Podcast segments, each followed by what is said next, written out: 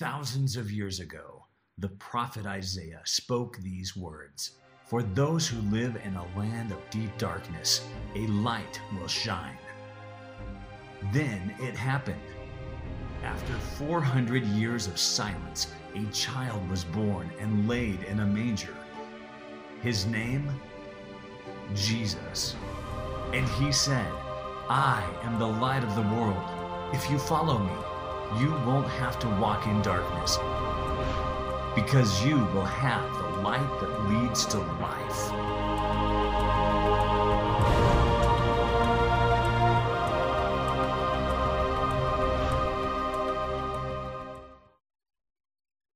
Good morning, church. Good morning and welcome to Riverside. So glad all of you are here today, and I want to just say welcome. First of all, obviously, to all of those of you who are in the room today, thank you for being here, for being present, for coming and joining us. It's so good to be in this room, amen, and to sing these songs together, to worship together. Man, I don't know about you, but I've missed that, and I've enjoyed this time together this morning. And for all of you who are watching online, thank you for joining us as well for church online today. I'm just reminded that whether you're here in this room or whether you're in your living room at home or in some other room, you know, we are one church, we are one house with many rooms. And we all join in together today to worship one God. And I'm so grateful that we have this opportunity to gather and to worship and to be His church today. We're starting a new series today, and I want to begin with this question, ask you to think about this. Have you ever thought deeply about the first four words ever spoken by God? Have you ever thought deeply about the first words ever spoken by God? Well, we're starting a new series, and I told our staff if it was okay with me, because this series is going to take us from now all the way to Christmas. If they wanted to, we could go ahead and put up the Christmas trees for today, but some people thought that was a little too early. Some of you may feel that way as well. You guys know how much I love Christmas, but over the next few weeks leading up and through Christmas, I want us to think about these first words spoken by God and how you can trace these words from the beginning of time, all the way to the cradle, all the way to the manger, and then to the cross, and then into our lives and into our world today. And I have this conviction that whether you've been following Jesus all of your life, or maybe you're not sure, maybe you're here today, maybe you're watching online today, and you're not sure what you think about Jesus. I have this conviction that these words have the power, the potential to change the way all of us see the world. All right, another question for you. How many of you have an Alexa in your house? Raise your hand. Yeah, okay. A lot of us, maybe all of us, a bunch of us do. Not all of us, that's okay. When I say Alexa, I don't mean a person named Alexa. I think you got that. I meant like a device that you call Alexa, right? And so I don't know when we first got our first Echo Dot that had Alexa on it, or however that works.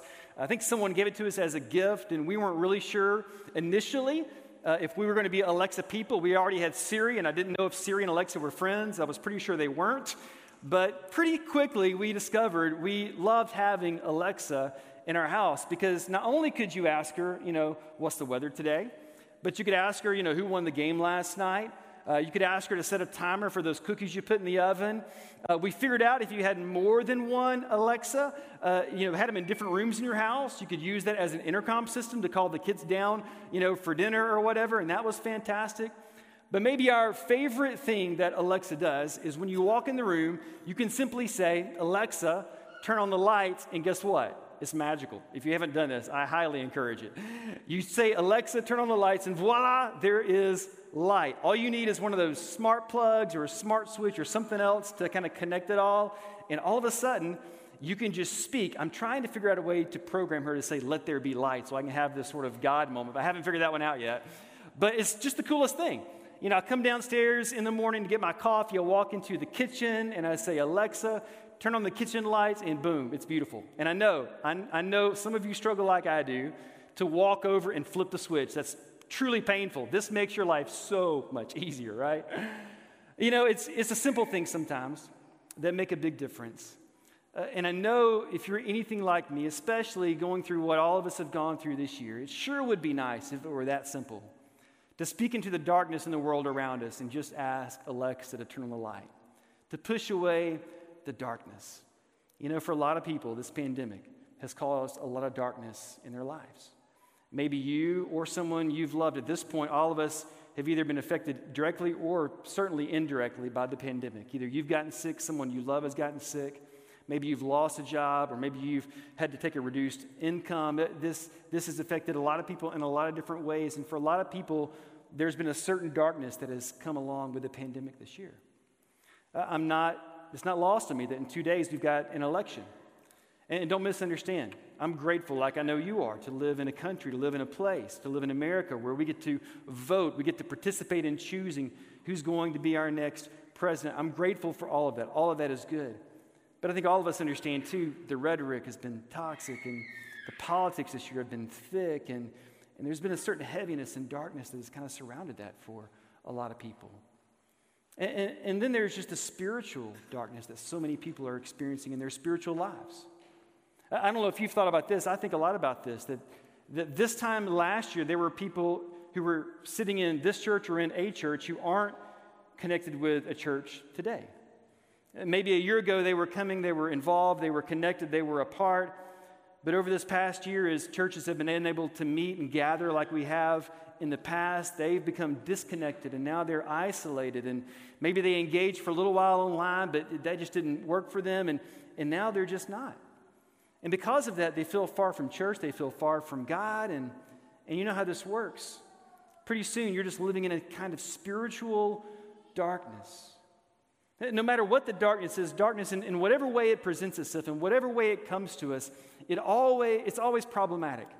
It always causes problems for us. Whenever we encounter the darkness, it always brings trouble. The good news this morning is that God has always had a plan for people who live in darkness, and God has always had a plan for the darkness. So if you have your Bible or your Bible app, I want to encourage you to open that up. If you have the YouVersion Bible app, I really want to encourage you to use that. It's become become the new bulletin, right? It's just the quickest and easiest way for you to not only track with the message, but track with everything that's happening here at Riverside on a Sunday morning. So I encourage you to open up the Bible app. You just go to More, and then you click on Events, and then Riverside should pop up for you, or you can search for it if it doesn't. But if you have that, open that up to Genesis chapter 1. I think probably everybody knows, whether you've been in church all your life or not, Genesis 1 is the creation story. Genesis 1 is the story of when God created everything that he created. And my guess is we probably all have the very first verse of the Bible memorized. In Genesis 1:1, it says this, "In the beginning, God created the heavens and the earth." Now, my guess is you knew what that said before I even read it, right? We know how the Bible begins. We know how the creation story begins. If you grew up in church, you probably grew up having memorized this verse, and not only this verse, but some of you grew up and you memorized what God created on each day. You knew what he created on the second day, and on the eighth day, or not eighth day, that didn't work, did it? On the sixth day, you know what God created each day. You know when the fish were created, when the grass was created. You had all that memorized. You learned that at VBS. You get that. Sometimes I think what happens, though, is that we read this story and we think about this story as only a creation story, but I think the story is about so much more. So I want us to read through the first few verses, and I want to share with you what I mean by that. In verse 2, Genesis says this, "The earth was formless and empty, and darkness covered the deep waters. And the Spirit of God was hovering over the surface of the waters." So many times when we read this story, we skip over this introduction so we can get to the good stuff.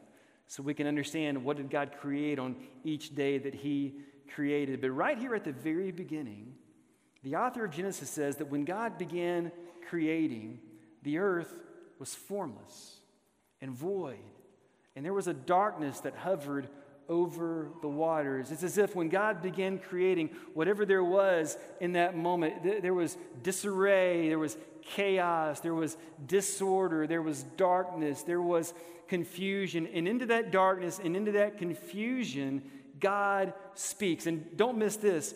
these are the very first words recorded in our scripture that God ever spoke before time began. These are four incredibly important words. If you want to highlight these or screenshot these, I would encourage you to do it. These words revealed in Genesis 1-3 are the first words that God ever spoke. Into that darkness, into that disorder, into that chaos, God speaks. And verse 3 says, God said, "Let there be light. Let there be light." And there was light. These are the first four words God ever spoke. Let there be light. And it was into this darkness that God spoke. And by the word of God, light was created. By the word of God, light was formed. Where did it come from? It came from the word of God. This light didn't come from the sun, the moon, and the stars. If you read ahead, those were created on day 4. This is day 1. This is before there were sun, moon, and stars. This is before God created, Jupiter and Mars and all that. This is light that came from another source. It came from the word of God. God spoke into the darkness, into the chaos, into the disorder, and he said, "Let there be light." And when he said those words, there was light that for the very first time, as far as we know, pierced the darkness. And that light had a purpose. And when God spoke and God created light, that light immediately fulfilled its purpose. I know that because of what Genesis says in chapter 1, verses 4 and 5. And God saw that the light was good. God said, he spoke, "Let there be light," and there was light, and he saw the light. He saw the light because the light did what it was intended to do. It fulfilled its purpose. It accomplished its mission. He said, "Let there be light," and there was light, and the light lit up the night. And God saw that the light did what it was created to do, and he said, he saw that it was good. Before the sun was born, before the moon was created to reflect its light, before the stars were scattered across the heavens, there was light. Light that came from the word of God. And God saw that light, and he saw that it was good. So here's what I want to suggest this morning. That for a lot of us, for most of our life, we've read this story, and we've read this story as the creation story because it is the creation story. But what if what's happening in the story is about so much more than just creation? Imagine the people of God reading this story down through the centuries of time. A people who were followers of God, the people of God, and now they're living, in Babylonian captivity. Or they're living in exile. They're living as strangers in a foreign land. They're living under Roman oppression. They're living in a land where the people of that land worship foreign gods. And then one day they walk up to the synagogue and someone unrolls a scroll and they begin to read this story. Or children gather in someone's home and someone gets up and they begin to retell this story, what we know as the creation story. And they hear these words. They hear these words as people who are living under captivity, who are living under oppression, who are living in foreign lands, who are living in darkness. They're living in the land of darkness, and they hear this story that we know so well, and they knew well too. They hear about this God who speaks light into darkness. And that's what this story does. This story reminds the people of God throughout the centuries of time, that their God was a God who speaks light into darkness. This is what their God does. And that whatever that darkness is, whether that darkness is a pandemic, or whether that darkness is a plague, or whether that darkness is exile, or whether that darkness is political, or whether that darkness is relational or emotional, or whatever darkness they're living in, they serve a God, and their God is unlike any other God. Their God has the ability to speak light into darkness. So whatever the valley of the shadow of death is that they're walking through, they can remember in the middle of their darkness that their God speaks light into darkness. But not just that. They can read this story and they can remember that their God brings order to chaos. Whatever the problem, whatever the chaos, whatever the circumstance, whatever the situation, whatever the pain, whatever is going on in their world, whatever they're up against, they can remember that they serve a God who brings order to disorder, who brings purpose to their pain, a God who gives them provision to make things the way that they are supposed to be, because their God was a God of peace, a God who was working to make things the way they were supposed to be. They serve a God who brings order to chaos, a God of shalom. But not just that. They can read this story and they can know that their God is good. What God creates is good. Over and over, what God creates is good because God is good. God speaks the light into the darkness. That light is born, and when it comes into existence, God sees the light that he created, and he saw that it was good. Everything God created was good because God is good.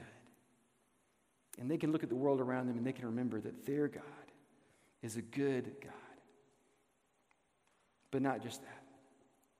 They can read this story and they can remember that their God is sovereign, that he is creator, that he is God and he is God alone, that he has no rivals, he has no equal. There has never been anyone like their God. Their God isn't created. He is the creator. He is the one and the only God. And living in the land of darkness, living in lands surrounded by the worship of so many other gods, they can read this story and remember that there is only one God. One God who from the very beginning spoke into the darkness and created the light. And their God is sovereign. He is God and he is God alone. He is the King of the universe. You ever been in a place totally dark? A room or maybe outdoors one night when you couldn't see your hand in front of your face? It was so dark. Over the past 8 months, as you might imagine, I've been up in this room more than one occasion, every week, all alone. And you may not know this, but if you come into this room and all the lights are off, it is very dark in here, especially if you're here early in the morning or late at night when there's no light outside. It's very easy to walk through this room and, crack your shin on a chair. I, speak from experience. I've been outside. Maybe you have too, camping. And when you're out away from the city and there's a lot of clouds at night that block the moon, that block the stars, you can be outdoors, especially when you're out away from DFW, and you can be in a place where it's so dark you can't see your hand in front of your face. And if you've ever experienced that, and we've all experienced that, then just a little bit of light makes a big difference. If you can find a flashlight, if you can grab your phone and turn it on real quick. I've even got this little app on my watch that's a flashlight app. It gives a little bit of light, and you know this, a little bit of light can make a big difference. A little bit of light can give people a lot of hope. So you can just imagine the people of God living throughout the centuries in the middle of some very dark times. In the middle of some very dark places, we're looking for just a little bit of light, because a little bit of light can give a lot of hope. And then you come across these words from the prophet Isaiah, written to people living in captivity in very dark times. And he said, "The people who walk in darkness will see a great light. For those who live in a land of deep darkness, a light will shine." And when they heard those words, don't you know, they remembered Isaiah had to be right, because we serve a God who speaks light into darkness. Isaiah is speaking about a light that's going to come that hasn't come yet, but a light that calls back to a light that's already come when God spoke light into existence. And because Isaiah said there's going to be a light for those who walk in the land of darkness, maybe we can have a little bit of hope. And then a guy by the name of John comes along. He was a follower and a friend of Jesus, and he wrote his own origin story. That's what the creation story is, by the way. It's not just a creation story. It's an origin story that reoriented their lives, and it reorients our lives. And John grabbed hold of that same idea. He writes his very own origin story, and here's what John writes in chapter 1. He says, there's a true light. The true light that gives light to everyone was coming into the world. He was in the world, and though the world was made through him, the world did not recognize him. He came to that which was his own, but his own did not receive him. Yet to all who did receive him, to those who received this light, to those who believed in his name, he gave the right to be called the children of God. And so today, what I simply want to do as we begin this series together is I just want to remind all of us, I want to remind you that if you're in the middle of any kind of darkness, and we all experience darkness for different reasons. Maybe you're experiencing darkness because of what's going on at work or what's going on at home or what's going on with family or what's going on with friends.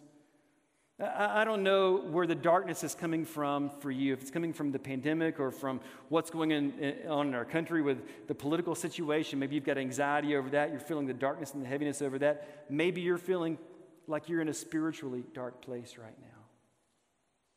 But I want to remind you of the same truths that the people of God have held on to from the very beginning of time. That your God, like their God, your God still speaks light into darkness. Your God still brings order to chaos. Your God is still good, and your God is still sovereign. And to all those who are experiencing any kind of darkness, we serve a God who speaks light into the night. And we can have hope, because where there is light, wherever there is light, there is always hope. And what if you were to invite the light of God, the light of Christ, into whatever darkness it is you're experiencing? What would happen if you invited that light into your night? Church, if you would, let's stand.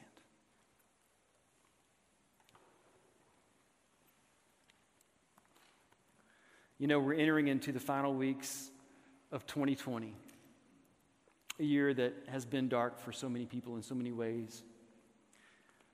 But I want us to keep walking through these days as people of faith and people of hope, because we don't walk in the dark. We have a light. And you know, some 2,000 years ago, there were people who tried to put out that light. Both forces in this world that were seen and forces that were unseen. And for a moment, the world went dark. On that darkest Friday before Sunday, the world went completely dark when it shouldn't have. And for the next 3 days, people wondered if the light would ever come back. But that Sunday, a stone was rolled away and there was a new dawn. And ever since that day, everyone who has found that light has found hope. And so as we walk through these days together, I want us to remember that we are a people who believe in a God who still speaks light into the dark. And because of that, as people of faith, we have hope. Let's sing.